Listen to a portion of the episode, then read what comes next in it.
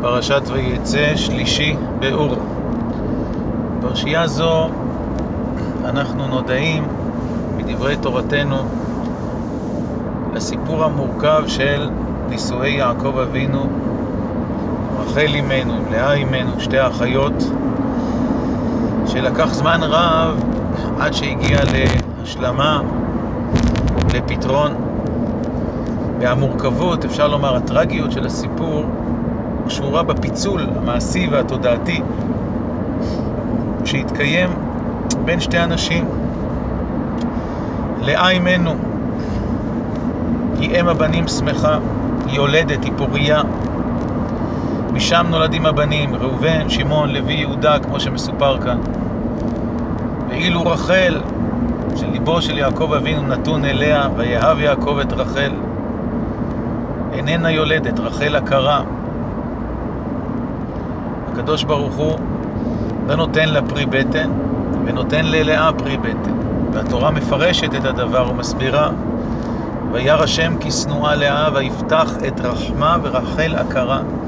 יש קשר בין אהבתו, שנאתו של יעקב לאישה, לבין פרי הבטן שנותן או לא נותן הקדוש ברוך הוא. האישה האהובה היא עקרה, והאישה השנואה, השם פותח את רחמה.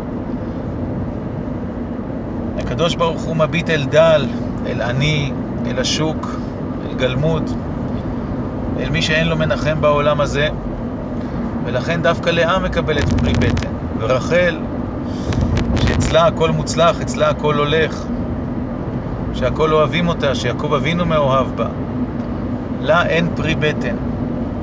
ברור שגם לאה אימנו היו לה עומקי עומקים של אישיות, של טוב, אבל הם היו נסתרים, אי אפשר היה לראות אותם כלפי חוץ, ועיני לאה רכות. ורחל הייתה שמחה ומאירת פנים וחברותית ויפה. כלומר, הכל היה גלוי, הכל הלך. מקובלים אומרים שרחל מבחינת עלמא דאיתגליה, העולם הנגלה, לאה היא עלמא דאיתקסיה, העולם המכוסה, הפנימיות שאי אפשר לראות. והקדוש ברוך הוא שיודע את מצבו של האדם, נותן פרי בטן ללאה ולא לרחל. וכיצד המצב הזה ייפתר? יעקב מוליד ילדים מהאישה שהוא לא אוהב, שהוא מרחיק, והוא אוהב את האישה שלא מולידה ילדים. רחל באה אל יעקב ואומרת לו, הבה לי בנים ועם עין מתה אנוכי.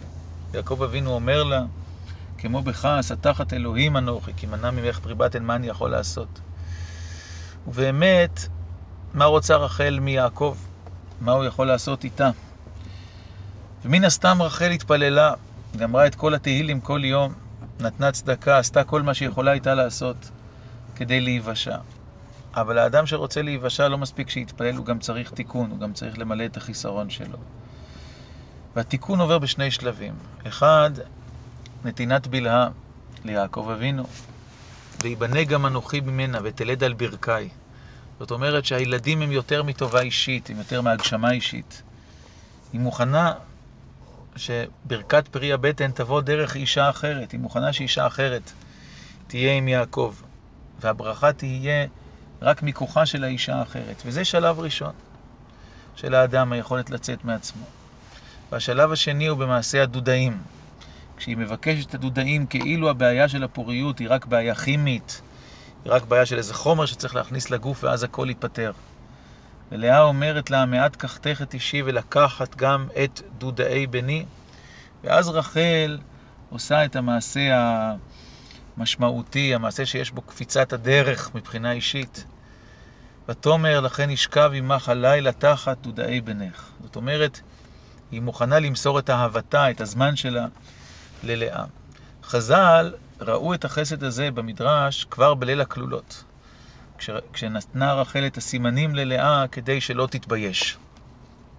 אבל לפשוטו של מקרא זה לא נמצא, וחז"ל כנראה למדו את זה מן ההמשך ורצו לבטא משהו בזה. זאת אומרת שרחל נגאלת, רחל נושעת, רק כשהיא מוכנה לוותר, רק כשהיא מוכנה לוותר על האהבה, רק כשהיא מוכנה למסור את האהבה גם ללאה. כשזה קורה, כשללאה יש גם אהבה, לכן ישכב עם החלילה תחת ודאי בנך, אז רחל יכולה לקבל גם פרי בטן.